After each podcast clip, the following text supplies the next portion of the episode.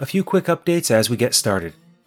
The spring fundraiser, also known as the car drive, as I need to replace my 14 year old 218,000 mile minivan, is running through April 20th, 2018. Find out more about this, including some thank yous I'm sending to donors, in collaboration with the artist Lindsay Wilson, at thepermaculturepodcast.com slash spring. While you're there, be sure to sign up for the Permaculture Podcast newsletter by entering your email address on the sidebar of the website. For doing so, you'll receive an email with a list of six books I think every permaculture practitioner should read to expand their understanding of the land, the wild, and our communities. Also, David Bilbrey recently joined me as an ongoing co host. As part of this work with the podcast, he'll be traveling to Regen 18 in San Francisco, California, May 1st through the 4th, 2018, to connect with speakers dedicated to his interest, weaving together business with the world we want to see. Will you be going? If so, email david at thepermaculturepodcast.com and let him know. If you're interested in going but haven't bought tickets yet, there's a link in the show notes to a 30% discount for podcast listeners. This is the Permaculture Podcast. I'm Scott Mann. My guest today is Amy Stross, blogger at 10thacrefarm.com and author of The Suburban Microfarm. I wanted Amy to join me for an interview to hear her perspective on creating integrated spaces where people are and will continue to live for the foreseeable future in cities and suburbs.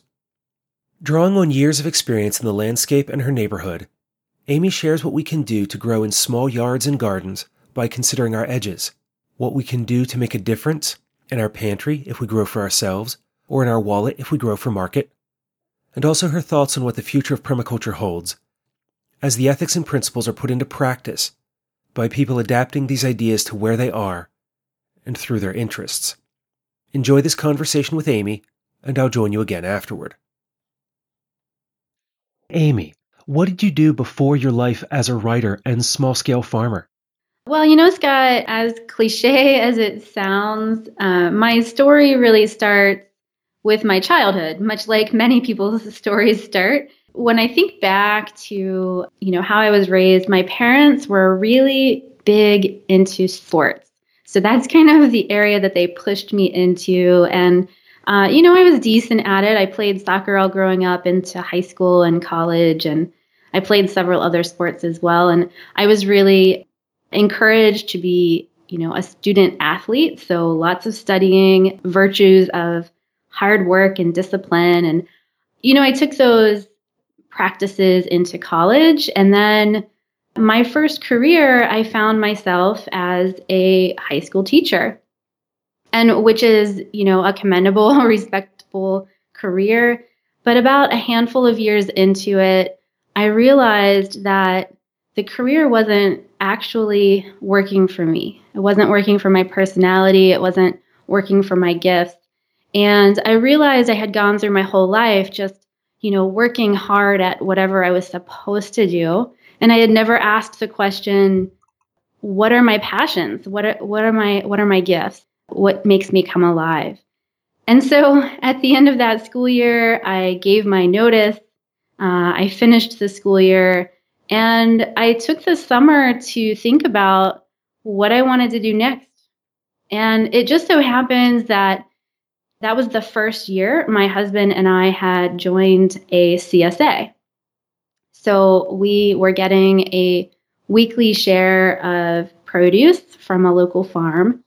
And, um, you know, for a few years there, I had been really interested in healthy eating and learning where my food came from and supporting local farmers. And so the CSA was an extension of that. But, you know, here we were getting all of these vegetables, and I'm having to look it up and uh, figure out what they all were because they aren't the same vegetables that you find at the grocery store a lot of times, like kohlrabi, for example, and uh, learning how to use it all. But the cool thing about the CSA was that it uh, required me to do a work share component on the farm. And so, for the first time in my life, I was out in the farm fields working alongside the farmer and other volunteers. And, you know, we were harvesting and sowing seeds and watering and planting things and having my hands in the dirt for the first time. And that was really the first moment for me where I was moving from being a consumer to actually participating in the production of my food. And I thought it was incredible. I thought it was an amazing experience, an amazing feeling. And we were members of that CSA for about three years. Uh, we joined the administration team, so we were helping to make it all work, helping to you know produce and manage all of the food to feed 100 families in the community, organic produce. And I got to see what went into feeding that number of people and how the farmer stayed organized with charts and graphs and calendars. And uh, it was really eye opening for me. So I think that was really the beginning of my journey to being a food producer. In addition to being a food producer, you're also a creative person with all the writing that you're doing. When you were teaching high school, what were you teaching? Well, you know, it's funny when I think back because I was a high school Spanish teacher. So I guess you could say that it was cultural in a sense. And for me, it was an expression of art to be able to learn to speak a different language. And I was inspired by that. I think when I was exploring this, you know, who am I? What am I passionate about? I did some traveling as a young person in Spanish speaking countries. And that was really inspiring to me. And I wanted to bring that same sort of feeling to my students. I quickly learned that teaching it in a classroom is not the same as uh, going abroad. and that was kind of a really hard disconnect for me to, to figure out. When you were traveling to Spanish speaking countries, did you encounter a lot of food growing and those kinds of cultural connections to place at that time? Or were you still kind of in that tourist mode, wanting to see all of the sites?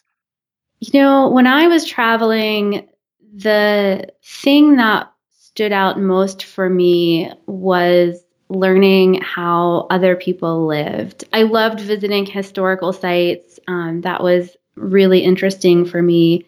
But I loved staying with families in their homes and learning their everyday conditions and practices and you know the foods that were important to them unfortunately i didn't get to see or experience firsthand a lot of the food growing.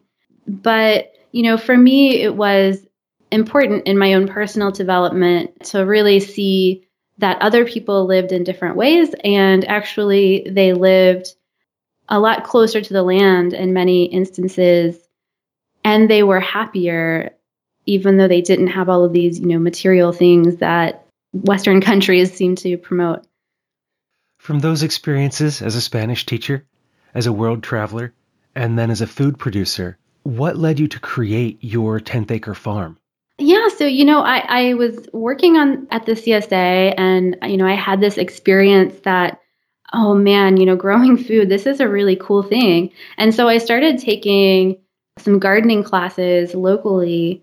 And at one point, I was at uh, this nonprofit organization that offered gardening classes. There was a little bulletin board outside the classroom. And I was just kind of looking it over on a break and a job posting popped out at me for a, a landscape gardening position working for a women owned, women led company.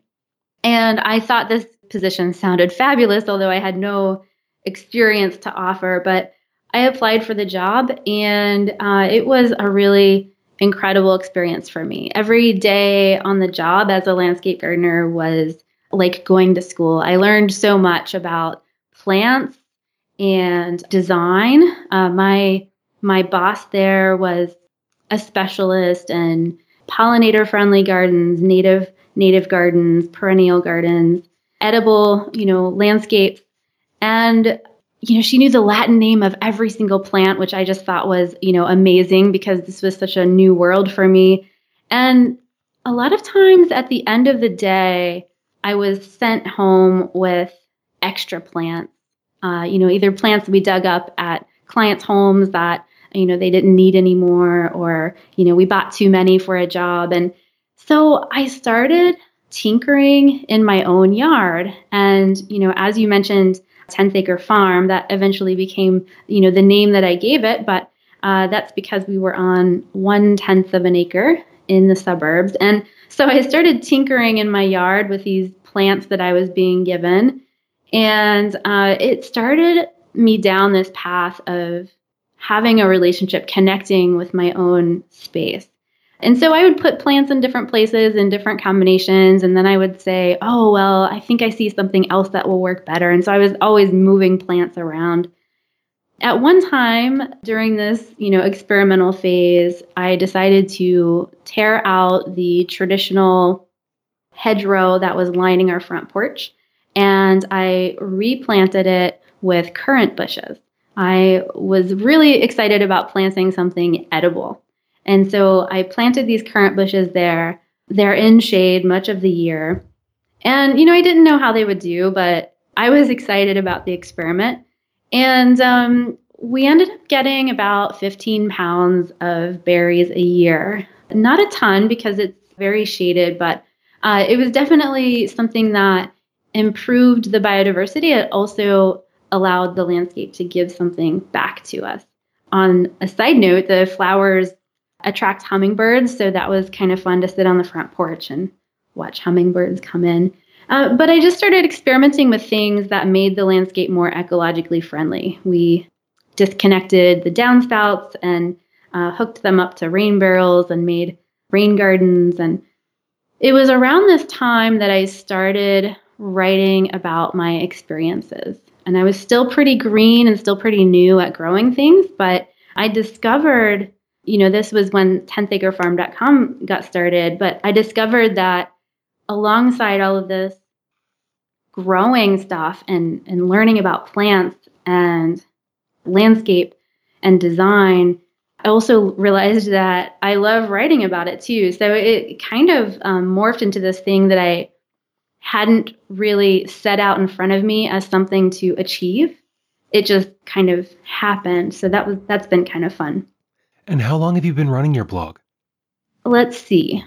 I believe it started in 2013, but it did actually have a different name before that. And then I ended up switching it over to 10th Acre Farm. The first name I gave it was Heirloom Broccoli. and I, I started that, I think, around 2007 or 2008. And then the name became 10th Acre Farm around 2013. So you've been doing this now for about 11 years. How does it feel? You know, it's it's funny to think back at those first few years and you know, for me I was just I was getting in my hands in the dirt and playing with plants because it was it was fueling this new passion that I had. And, and to see it come alive as sort of a, a second career for me has been really exciting. And uh, I, I just can't, every day, I can't believe that this is what I get to do. this kind of work that feeds the soul is truly a delight to engage in. It sure is. and with that switch over to 10th Acre Farm from Heirloom Broccoli, the subtitle of your website is Permaculture for the Suburbs. When did you first encounter permaculture and who did you study with? You know, right around this same time that I was working as a landscape gardener, I continued to take classes in my community. I started hearing the word permaculture. And I think, you know, this is kind of the thing where I'm pretty sure I had heard the word many times before, but it didn't start sinking in until it was something that was relevant to my experience. And so, you know, suddenly I'm, you know, starting to um, be a part of this world with plants and landscapes and learning to connect to my local environment. You know, that's kind of when the word permaculture started ringing in my ears and I started hearing it everywhere. And at one point, I think it was 2007, I heard about a local permaculture design course being taught. I didn't exactly know what permaculture was. It's kind of like, you know, that word that not everybody can define right away, but it just, I intuitively knew that it was something that I would connect with. And So uh, we have a local organization called Cincinnati Permaculture Institute. They are in their 10th year, and it was started by a guy named Braden Trout. He's a permaculture practitioner himself. And we have several other uh, well experienced teachers in the group as well. And all of these teachers that were part of the group that taught me, you know, have studied with, you know, the big names Bill Mollison, David Holmgren, Toby Hemenway, and the like. And they were just a really supportive group of teachers. And I'm so glad that they, you know, decided to bring this to the community. In my own continuing education, I've been able to hear Mark Shepard and Dave Jacke speak. And, you know, that's uh, definitely influenced uh, my perspective of permaculture as well.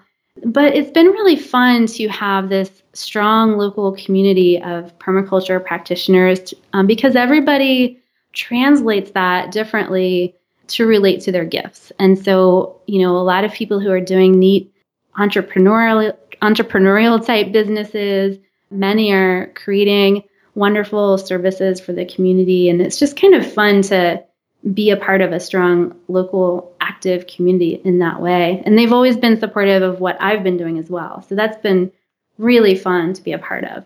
But it's all sort of shaped for me this perspective of what's possible in the suburbs. You know, living out in the suburbs as as I started going down this road, I was starting to get more and more uneasy about how do I how what is my relationship with my neighbors uh, when I'm going to be doing all of these crazy things in my yard and you know here they are within close quarters of me uh, with their lawns and but I realized at some point that half of all people in the United States, especially, live in the suburbs. And lawn is the largest irrigated crop in the United States. So that was a study done by NASA, but they discovered that we have more acres of lawn than we do corn in the United States.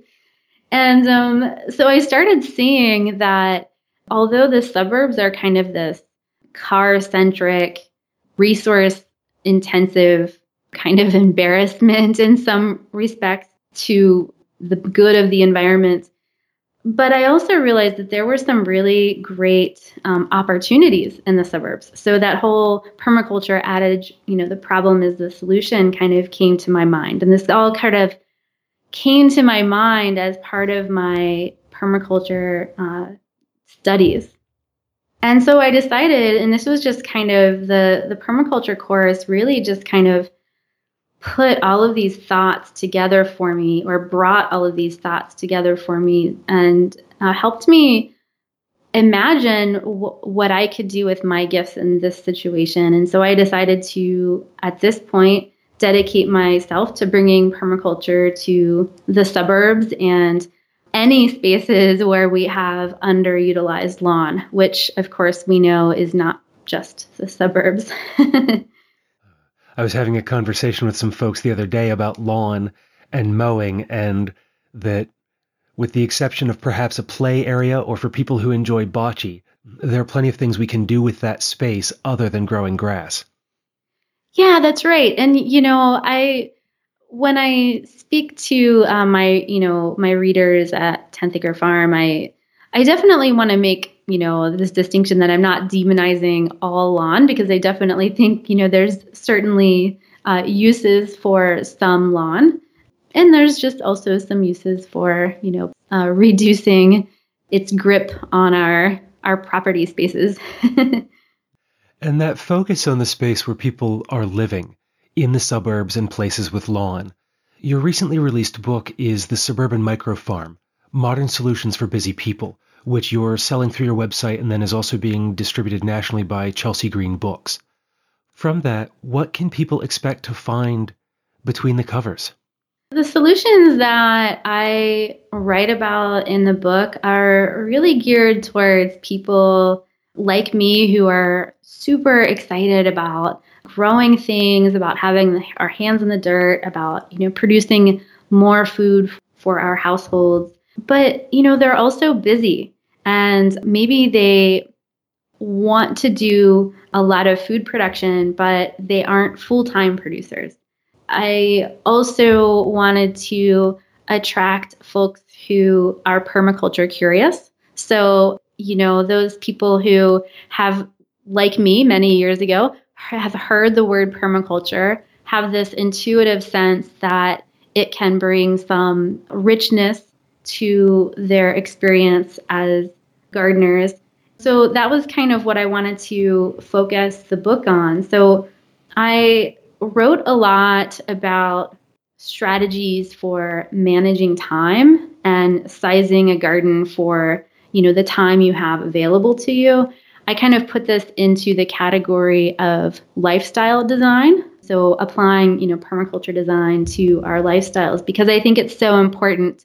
Uh, we can see these elaborate micro farm projects and you know want to do it all and sometimes part of this process of designing is figuring out what is going to be the most appropriate the most rewarding and for our specific situation so that's part of it i also wanted to include solutions for common challenges like you know small spaces of course sloping land poor soil, shade.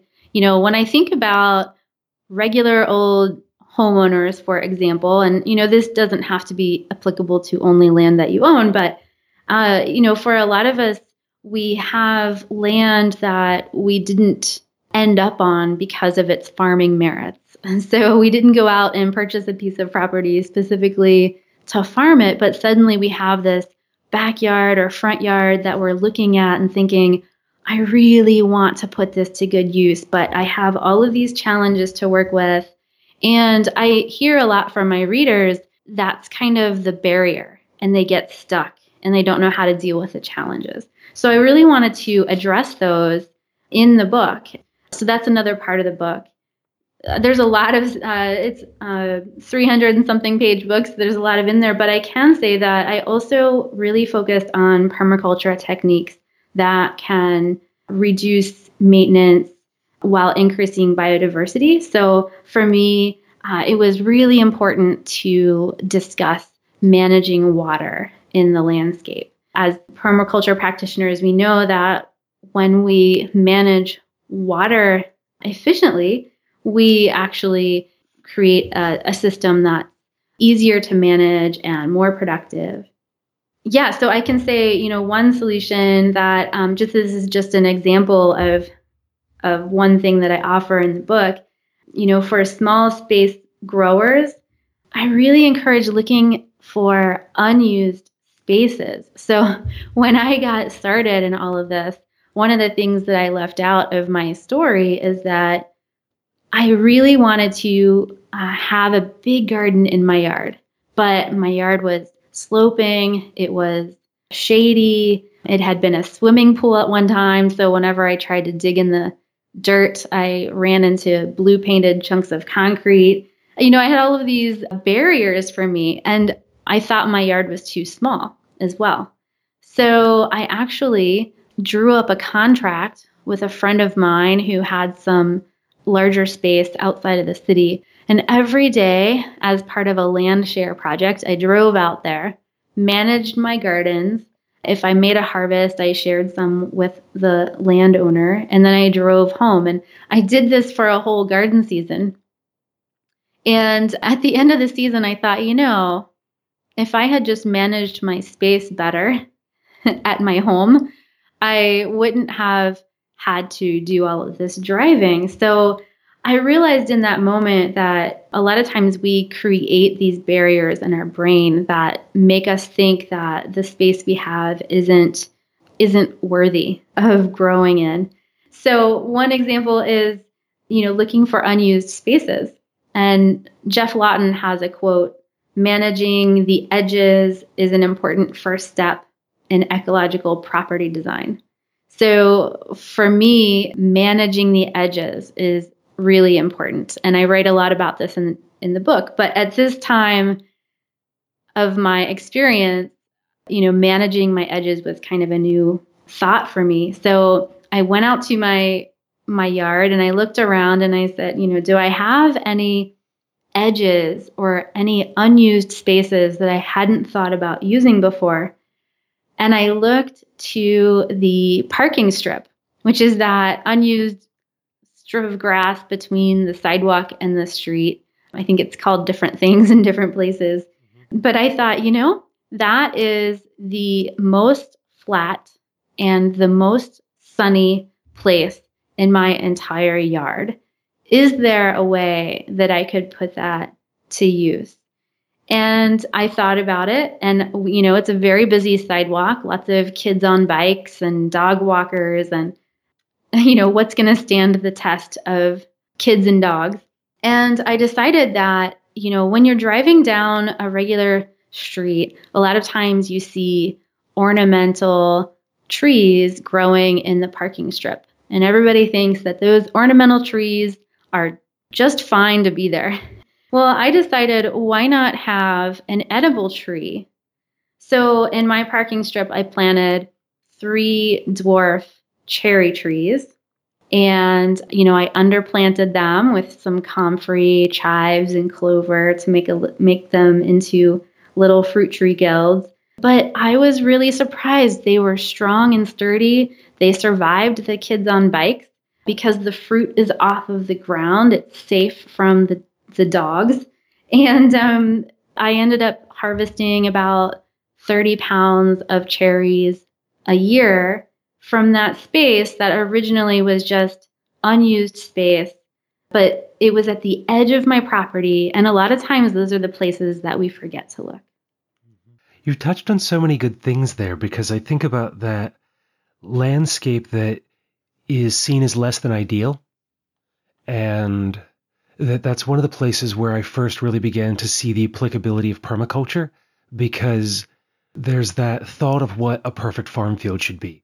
And in the Midwest, a lot of times that's laser leveled. There's construction equipment that's brought in in order to just kind of flatten it all out. And where I grew up in Western Maryland, we have a lot of limestone outcrops. And so as a result of that, you have these like strips of land that's being grown on for commodity crops like wheat or soybeans. And then those rocky sections are where the animals are running. And then here in Pennsylvania, we have all of these hills and water and situations that can seem kind of intimidating at first. But when we look at all the realm of possibility underneath the umbrella of permaculture, you can look to those hills and they become similar to that parking strip and being able to plant trees there, or maybe installing a small path that someone can walk along then to harvest from them, or even collecting the downed fruit when it falls off the trees. There are different ways that we can approach this space that we might not think of otherwise. And then when you were talking about small spaces and using what you have and not having to drive, I think of something that my permaculture instructor Ben Weiss spoke about in that he was managing, I think it was like one and a quarter acres of intensively managed, hand cultivated farmland, and that that was more than enough for himself and I think it was three other people. The four of them would very often wind up getting behind with certain things because they could just grow so much food in that space when they were actively involved in participating in the landscape.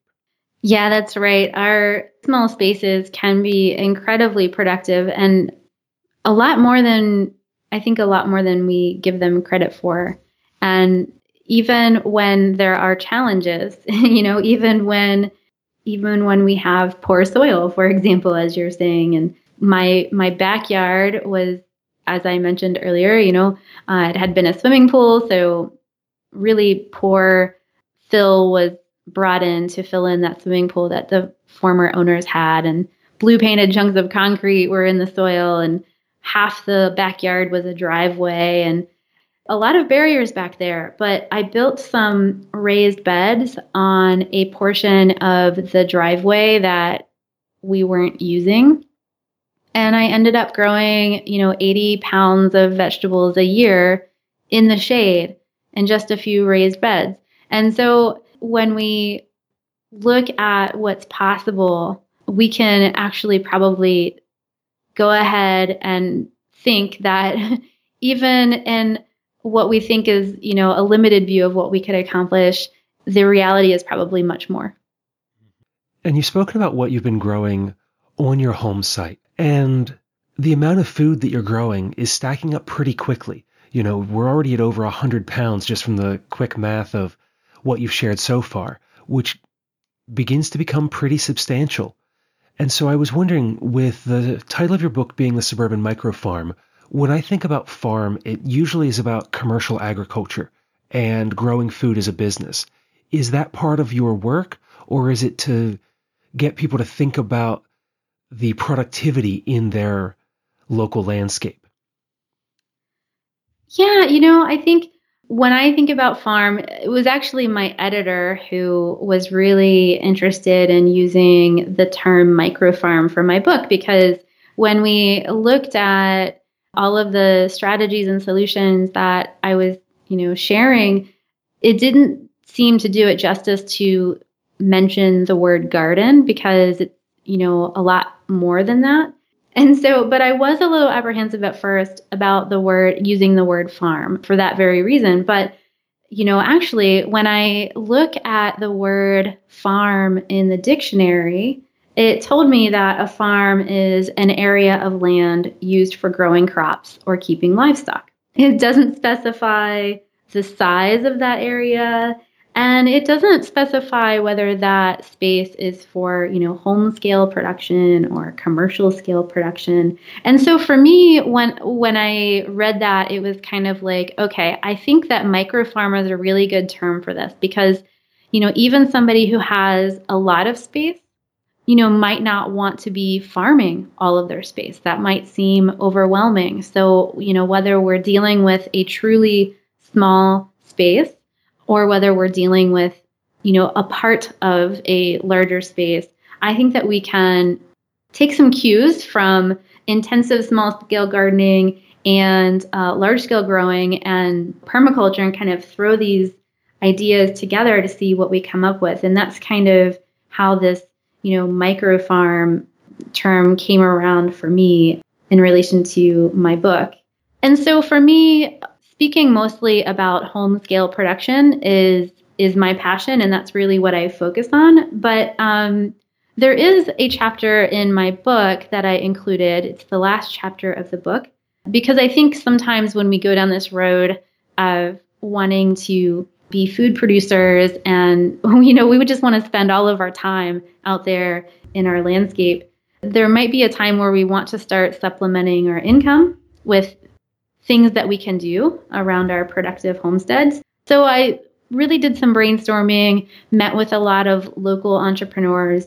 And in that particular chapter of my book, I came up with some solutions that are super low maintenance. So, you know, even if you're not a full time producer, some of these strategies might be able to supplement your income without a ton of work.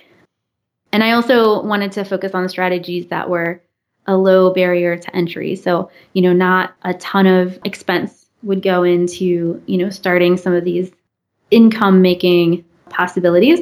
But for example, I'll just give you one example that I share in the chapter is about growing annual crops with a long season that you might want to take to market in your local community. Things like for me, just a couple of just a few examples are, you know, garlic, winter squash, sweet potatoes.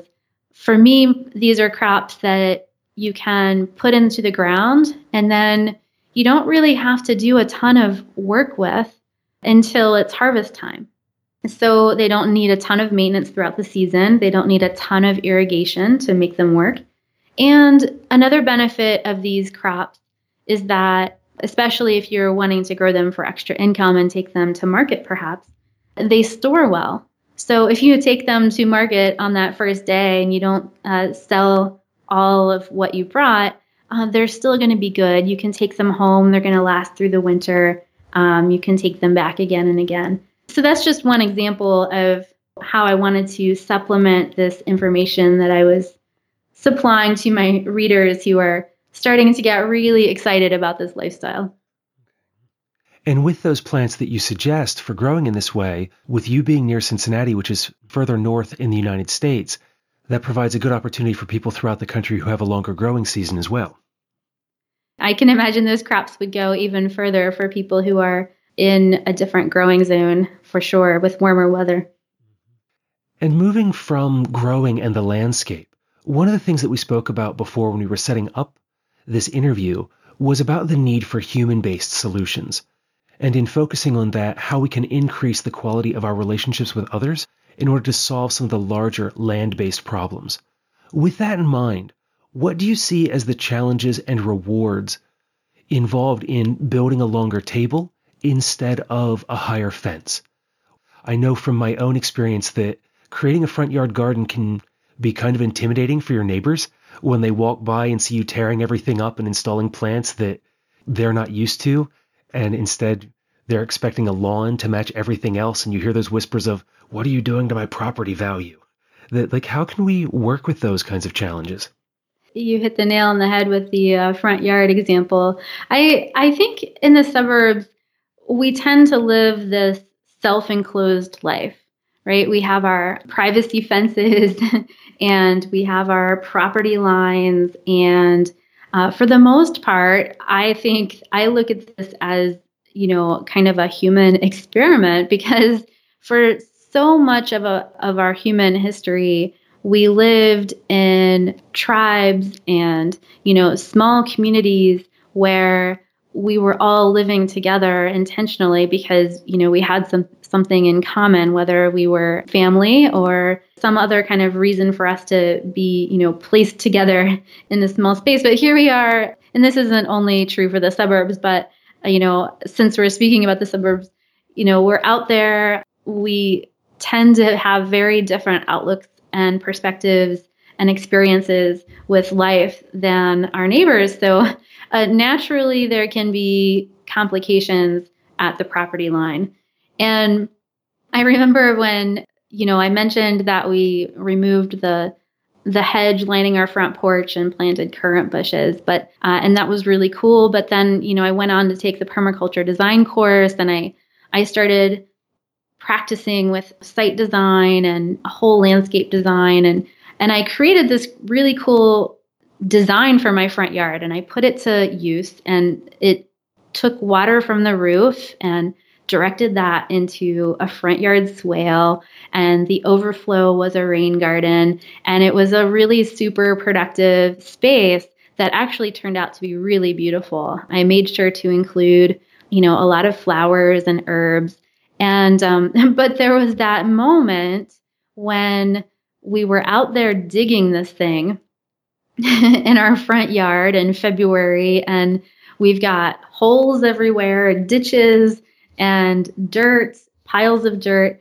And, you know, it was in that instance that the neighbors came over to see what we were working on. And I had never before that, I think this was the third or fourth year of us living at that house.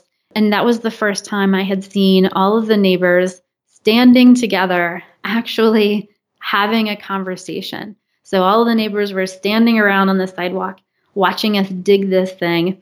But it became this interesting spectacle. And we got to tell them what we were working on. And a lot of them were pretty anxious because they like their lawns.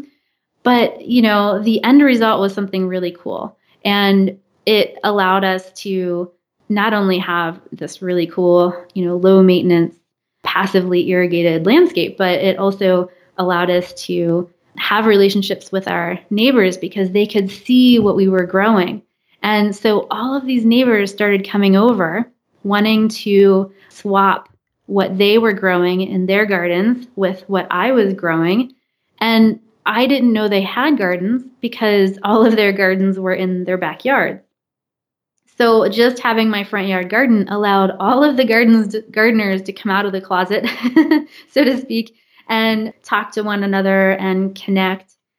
And I even had one gentleman who lived behind us, and he was really grouchy through this whole experience because he liked lawn, he liked order, and he didn't really have a full understanding, I mean, how would he, of what this whole front yard was going to look like once it was fully leafed out and flowering and producing. But at one point, he walked over and he humbly asked for a tour and he wanted to learn more about it. And he said, You know, this is wonderful. And then he ended up offering me a space in his yard to expand my production into. And that was a really uh, special moment for me. So I created this garden in his yard. And every time I went out there to tend it, many of the neighbors came out to talk to me while I did it. Now, they weren't helping, but it was this common thing we could talk about. And then I would share the harvest, and a lot of times I would cook something up with the harvest and share a meal rather than just the raw ingredients. But that kind of brings me to this point that you know in the suburbs and any other places where we we live close to other people we tend to think that we don't have anything in common but that one thing that we do have in common is that we're human and that we all have to eat and so um, in the end, we weren't talking, you know, politics or hobbies or how we want to spend our time or how we like to manage our lawns, but none of those things seemed to matter when we were just connecting as humans who, you know, eat food. So that was really special for me. But I wanted to actually give another example of, you know, how we can bring this relationship aspect to our communities because I feel like not only speaking to people that live right next to us, but in our communities at large. So we can feel like we're on an island, especially in the suburbs and the car centric suburbs. So in my community, I decided that I wanted to start a food growing activity of some kind. So I booked a space and I had a public meeting about a community garden. And I didn't know if anybody would show up. I was super nervous because I was kind of new to the community. I didn't know anybody, I didn't know if anybody would show up. But about 30 people came to that meeting. And it told me that we live in the suburbs. Most of the people in my community have their own yards. So if they want a garden, they probably already have one. But they were all coming to this meeting about a community garden. And so I realized that community gardens are actually important spaces for communities, uh, regardless of what type of community it is. So, our garden actually was a food forest on a really steep hill at our local university. I founded this program and ran it for five years. And we always, our group always liked to say that we grew more community than we did food. It was a, a communal project. So every Saturday morning and Wednesday evening, we met up as a group and we did this grueling work to try to develop and restore this steep hillside. And, you know, it wasn't until the last year or so that we were actually even growing any food, but just the grueling work itself was a really bonding experience. But it turned into potlucks and social events. And, you know, again, food was the connector. You know, we all had gardens in our own yards, but we needed this common space and this common project to come together. And I love to hear stories like that because it was one of the things for me that helped me connect with my neighbors as we were tearing up the front yard. There are some folks who would walk down the road a couple of times a day. And so I would see these people pass over and over again. And one of the first things that I planted were everbearing strawberries. And here in Pennsylvania, they'll produce from mid May all the way up to the first killing frost in mid October. And so it was always fascinating and fun for me as these were growing that these neighbors would pass by at the end of September, and here I am harvesting still a pint of strawberries a day and handing some to them as they come by and being able to engage in conversation there and they see what we're doing and they're part of that process then and get to enjoy that harvest and then that front yard garden starts to make a lot more sense. Yeah, it sure does. I love that phrase, you know, we grow more community than we do food. And of course, I hope that everybody who wants to grow more food gets to grow more food. But I also, you know, there's also this piece about community that you're mentioning with the strawberries that I think is really beautiful. And a lot of times it happens, you know, without having to really work at it or make it a point or just humans who are out taking a walk and there happens to be a person that's harvesting strawberries and you get to have a person to person uh, real life human exchange. And you know the reward is some strawberries and you know who doesn't love strawberries? As we begin to engage in the landscape and with our neighbors in these suburban and urban spaces what do you see as the future for permaculture in these densely populated areas?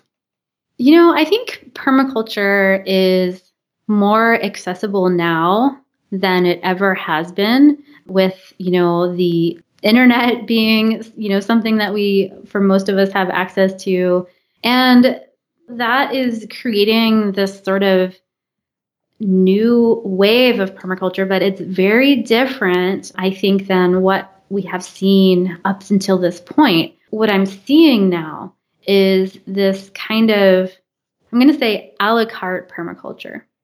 Not everyone is taking a permaculture design course these days. And of course, that's a really special part of my development in permaculture. So I always, you know, encourage that. But I see a lot of people who are looking toward, you know, the internet or books to be their teachers as opposed to these, you know, in-person design courses, which has been the traditional way that you enter into the, you know, permaculture world. An example I can think of is building a fruit tree guild, for example. I kind of see that as like this a la carte. I'm just going to sort of pick this technique out of a bunch of tools in the permaculture toolbox and I'm going to put this to use in my yard. And, you know, when we do that, you know, we're kind of looking away from having this whole site design that we start with and observing the patterns on our property. And permaculture traditionally is this holistic approach, but this whole systems design. But here we are just sort of cherry picking this, you know, idea of a fruit tree guild and adding these, you know, underplantings to existing fruit trees, for example. And I think that this can be quite alarming for permaculture purists and you know traditional um, permaculture practitioners. And you know i can totally understand that. And i also think that we're not going to stop this wave either with the onset of the the internet. So i think that the future of permaculture we're going to see a less dogmatic application of it, for better or for worse. But I can say there are always two sides of the coin. And in this case, I'm going to hopefully say that the problem is the solution. Uh, we may not have people starting out in permaculture, taking a permaculture design, and then getting started. I think what we're seeing are people who are picking out tools in the permaculture toolbox that make sense for them in the moment. They're integrating those into their existing food producing, you know, gardens or landscapes. And suddenly they have more connection to their land. A fruit tree guild where there once was none is going to be a more biodiverse place than it was if the fruit trees were just underplanted with grass, for example. So I think in the end, ultimately, this new approach to permaculture might bring more people to the table and perhaps all of this connection to the land and increasing biodiversity in their spaces perhaps they will come back around and you know become permaculture students and you know take a design course and be more you know official about it but i think one of the things that's important to remember in permaculture is that the inhabitants must be willing to participate in the evolution of a site design, of a landscape. And so we could go in as permaculture practitioners and create this, you know, super integrated whole site design and start from ground zero and like, you know, work our way up to this, you know, really amazing landscape. But but the inhabitants have to be willing to integrate and interact with that. And I think we are doing that when we give them tools to to try out in their yard. And I have so many of my readers that come to me and are so excited about how much richer their experience is as a gardener when they add some of these permaculture tools to their existing gardens. What you said there for me, sitting in this place as the host of this show for so many years and talking with the full gamut of permaculture practitioners, professionally and otherwise, I find that that application of permaculture where we can use it is really important.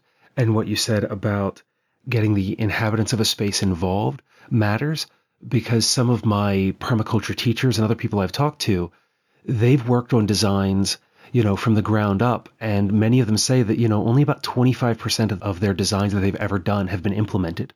And it's one of the things that I've said off and on for many years is that I would rather help someone with a design that is only 1% permaculture, but 100% gets implemented than to try to do something that is this high order 100% fully integrated, but then it just sits there and languishes because it's been, for me, kind of a waste of both mine and my client's time.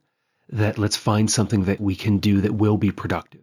Maybe it is just that single apple tree guild or a couple of vegetable boxes in a front yard rather than this idealized approach, but something that can be practical, implemented, and worked with and grown from. Yeah, that's right. You you hit the nail on the head with that. I, I really feel like whether we wish to start out from this whole systems design, starting from, you know, creating a whole system from scratch, maybe that's our, our wish, but it's it's not always realistic to do it that way. And I I love this idea that it just feels so much more freeing to be able to connect with people who are passionate about this and excited and meet them where they are and, you know, offer solutions that help them take the next step.